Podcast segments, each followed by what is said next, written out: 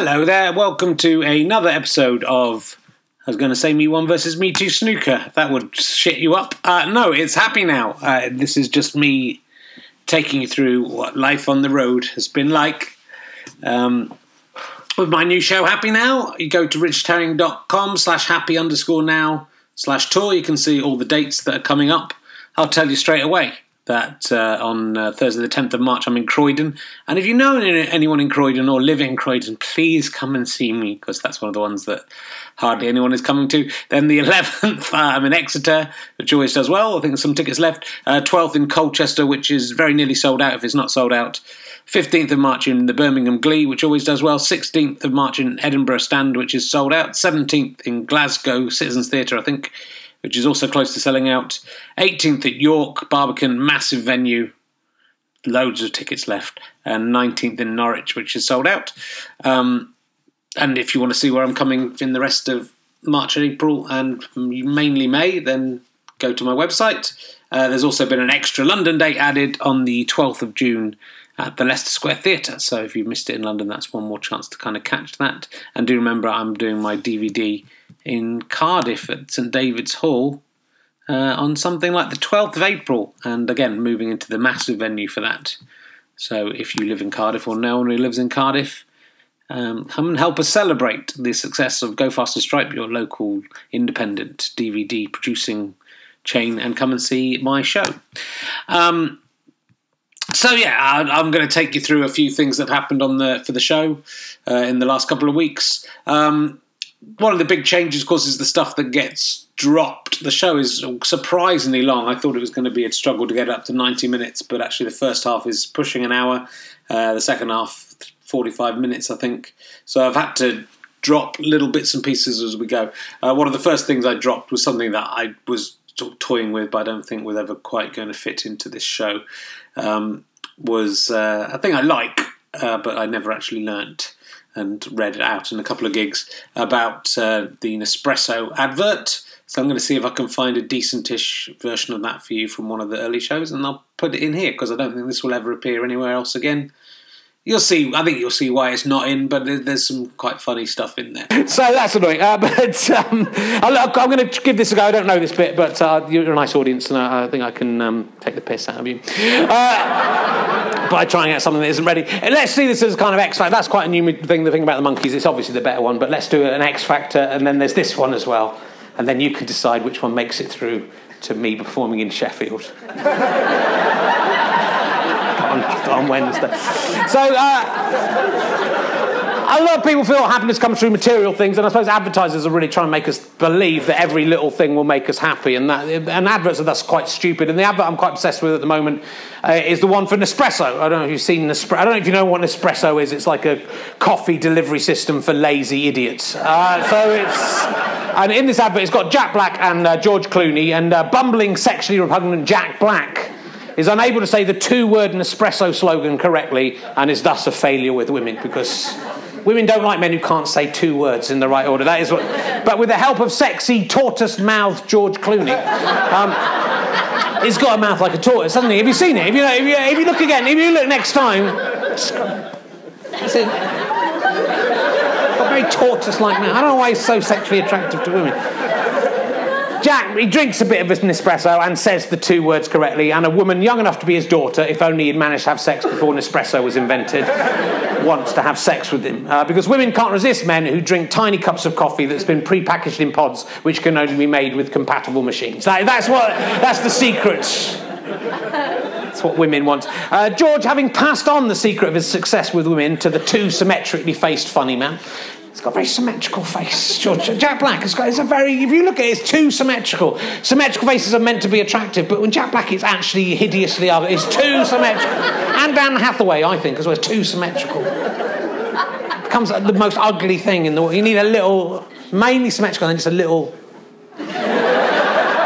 Anyway, Jack Black glances over. Uh, so George Clooney glances over at Jack Black. His testosterone lips which means tortoise like, uh, crinkle lasciviously, and we are all sick in our mouths. and are forced to buy some Nespresso to take away the taste of the mouth sick. That is, I'm guessing the next advert shows Clooney and Black uh, double teaming some bamboozled young actress who's been bedazzled by the smell of once fresh coffee and. Uh, and by two men, old men, who are able to put two words in the correct order. They're using her back as a kind of coffee table, uh, sipping espresso, high fiving, uh, as their old man balls drag on the ground. and they attempt and fail to achieve a satisfying orgasm. It's, um, it's not quite sophisticated as the original advert, but. Uh, I think they expect to sell a lot of espresso machines to middle-aged men who think that they might be in a chance of having sex to uh, beautiful with beautiful idiots. Uh, but uh, so I'm delighted. There's an espresso shop has opened in the Westfield in Shepherd's Bush near where I live, and it's uh, within hobbling distance. So I, I've kind of been there. The good, the good thing about an espresso shop, this is if you don't um, want to buy an espresso machine anyway, if you go in there and pretend that you're the kind of person who drinks Nespressos, maybe by um, you know, I don't know, maybe eyeing up someone who's much too young for you and then making a face like a turtle. Uh, they, uh, you, but you can't decide which of the types of Nespresso coffee you want to buy. They'll, let, they'll take you to a little barista bar and they'll make you some coffee for free. So don't be a chump and go to Costa and Starbucks and spend a three quid. Free Nespresso you can get there as much as you do. If you know, once if they're young and attractive, once you've drunk one, they'll do anything you say because the the magic power uh, will overcome them. Uh, so uh, it's and you get a free drink that tastes slightly better than regurgitated vomit. Um, but uh, if you get hungry, that's, they don't have food there. That's the problem. So, but I've, there's Hotel Chocolat, which is not. It's quite near. It's a bit of a walk. They sometimes have a tray of free Hotel Chocolat. You can just take them for free. They're just samples. I don't know if the Nespresso shop will let you take a cup of Nespresso out of the Nespresso shop. So you can go and. So what I suggest is you drink the Nespresso, then store it in your cheeks like a like a hamster would. A hamster that likes drinking Nespresso coffee, but not fresh coffee. Nespresso coffee.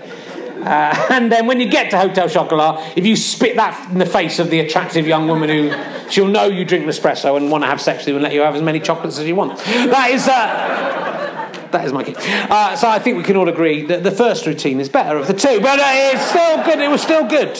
And you know, if I wasn't reading I think you'd have been more impressed. That is the that's the problem. But Rich, if the stuff that you're cutting out is that funny, how good is the stuff in the show? It's really good. Look, shut up. I'm trying to do you over there. I'm trying to do a, a podcast. I'm glad you enjoyed that Nespresso routine. But, you know, I don't think it quite fitted into the theme of the show. Uh, I like it, though. I like all the stuff about the tortoise lips, which is true. Um, so anyway, that was from the last uh, London uh, show, and I think I probably dropped that routine from Sheffield. I might have just done it in Sheffield, um, and I think we got up to the end of Sheffield last time we we did one of these, didn't we? Yes, that's right. I just checked, and um, so the day after that, we headed to Leeds, the City Varieties, which is really one of my favourite venues to perform in in the country. It's a lovely, like 450, 500 seat theatre. Um, and it's just perfectly proportioned. It used to be a music hall and uh, was used in the good old days, if you're old enough to remember that, uh, but it was functioning long before that as well. Um, it's just beautifully set out, and I always do well in Leeds, uh, and it's kind of this was another sellout show, so that was lovely. Um, you know, about one in two, one in three of the shows are selling out. I think as the tour goes on, there's a few that have sold out already. Um, so that's very gratifying. I'm trying to work out why that is. The poster's quite good. I didn't do Edinburgh, so maybe people are coming to see me on, on the road rather than because I wasn't at the Fringe. And I think possibly the podcasts, uh, not so much this one, but uh, the Leicester Square Theatre podcast being on every week has probably helped raise my profile. Uh, what was interesting about the Leeds gig that had some people that I knew in. My friend Matt Matthew from who I haven't seen for thirty years, who I was at Camp America with, had uh, turned up. So uh, I went out for some food with him beforehand and uh, had a drink. So I'd had one beer and then made some uncharacteristic errors in the first half, just little things that nobody would have noticed watching the show unless they knew the show very well. But I missed out a couple of feed bits that I had to go back and pick up. It was just a little bit stumbly in the first half. I think by the second half I was a lot happier with the with my actual performance, but it did. It all went very well and nicely, and I enjoyed it. Uh, but more importantly, my niece uh, was also in, in the audience. Uh, she's like 24 years old now. All of my nephews and nieces are grown up, so it was suitable for her to come there in, in a lot of ways. But then, obviously, in a lot of ways, it wasn't. So in the second half. Um, that did come up, I'll play you a little bit of that. It's got loads. I did a big internet survey. There's lots of stuff from that that's unbelievable. Uh, there's also stuff from my life. I remember uh, when I was a kid, I used to have baths with my dad. Um, I used to love having baths with him, which is weird because I'd just find it embarrassing if we were to do it now. But uh, I remember I couldn't get over how big he was comparatively. He was like a sea serpent bobbing in the waves, like a like a Cock Ness monster. I remember saying to him, Why are you so big and I'm so small? He said, Because I am better than you. I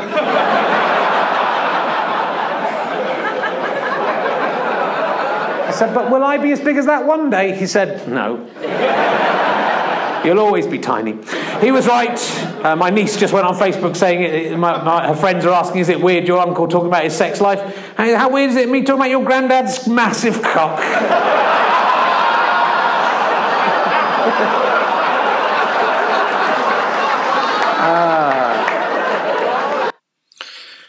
So it was lovely to play Leeds, and was, I suppose it's gratifying. Few, a few years I've been playing the City Varieties, and it always sells well. But seven or eight years ago, I would play the Library Bar uh, above the pub in Leeds, and I'd often do it two or three nights. But uh, it's nice to know that things are progressing, and that uh, there are certain cities where I do well in. Which uh, this little run was probably all.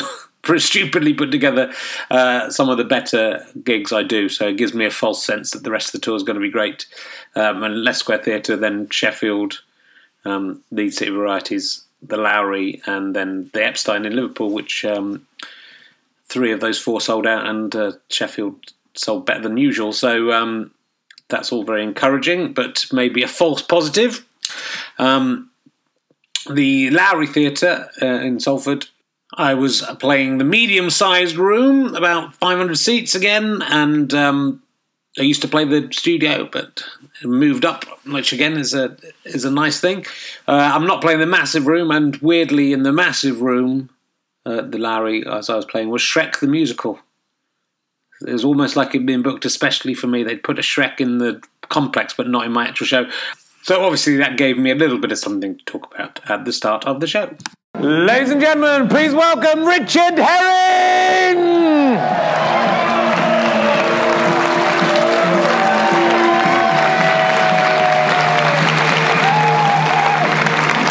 Thank you very much. Hello, Salford. How are you doing? Oh, it's lovely to be back. Thank you very much for having me. I can't believe. You know what I can't believe. They put a Shrek in, in the next. In the next. I mean, I'm hoping they're going to surprise me and Shrek. A Shrek will come, not the Shrek, a Shrek. Will just come on at some point, say hello. Be good uh, cross-programming advertising if they did that, wouldn't they? If they have any sense, they'll do that, but they won't have thought of that. They're idiots. So- Now, very annoyingly, I do record all of these shows, and part of the idea is for me to listen back to them and learn from my mistakes um, when I do something good. Because a lot of this show, I'm ad libbing still as we go. I'm playing around with a lot of the routines. The first half's fairly solid now, I think, but I still am coming up with new stuff. The second half, I'm being quite playful with. Um, I do a a routine about five little monkeys jumping on a bed. It's different every day because I haven't written it, and um, and I'm and I'm recording them so I can listen back and see what I did and if, if it went well. But on the Salford one, for some reason, none of the second half worked. But it doesn't. I've never listened back to any of them. I do a bit to do this, uh, and uh, but uh, even then, I just kind of leap to the bits where I think I know there's something interesting happened. So I would love to become like one of these good new professional, rigorous comedians who make notes about every single gig and work out what they did that was good. But I mean, I could do it easily, but for some reason, the idea of having to listen back to a whole set fills me with dread. Um, but yeah, that's you hope your memory will stay good enough that the, the good bits will stick the next day, but sometimes they don't. So sometimes you just get a complete one-off performance. That's all I can say. And then it was on to Liverpool. Um, the Epstein Epstein Theatre, um, where Gazza was going to be the next act on after me. That's interesting. He was doing a one man show. I don't know if he made it along. I hope he did. Um, it was a few days later. Um, and again, I think I played this theatre last year or the year before, and it certainly wasn't full. The uh, stalls was what, there was no one sitting on the balcony, but today it had sold out, which was lovely. And I've I've always enjoyed playing Liverpool, even though I've had a slight. Um, uh, I suppose it's always been a little bit fruity what's been going on there in terms of is fruity the right word for being in fights? I've been in fights, I've been the police have been called to gigs and all the kind of things you would expect in Liverpool, but I did open the show by making an allusion to that. Hello, Liverpool! Oh, look at that, unbelievable. Uh, so, um, where did you all come from? Uh, so, uh, it's great to be back. I wonder what adventures I will have in Liverpool today.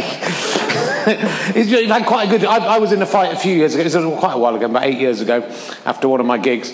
Uh, and this year, uh, Bill Bailey's had his tour van stolen here, and Alan Carr's manager's been beaten up in a chip shop. I, I, like to think that you're having to go at comedians for using stereotypes rather than conforming to stereotypes. That's what I'm. My main memory of the Liverpool gig is just walking around beforehand, putting out the programs, and my wife FaceTimed me, and I got to talk to my daughter, who I was missing a lot at this stage. Um, obviously, was going to, about to see her. We would.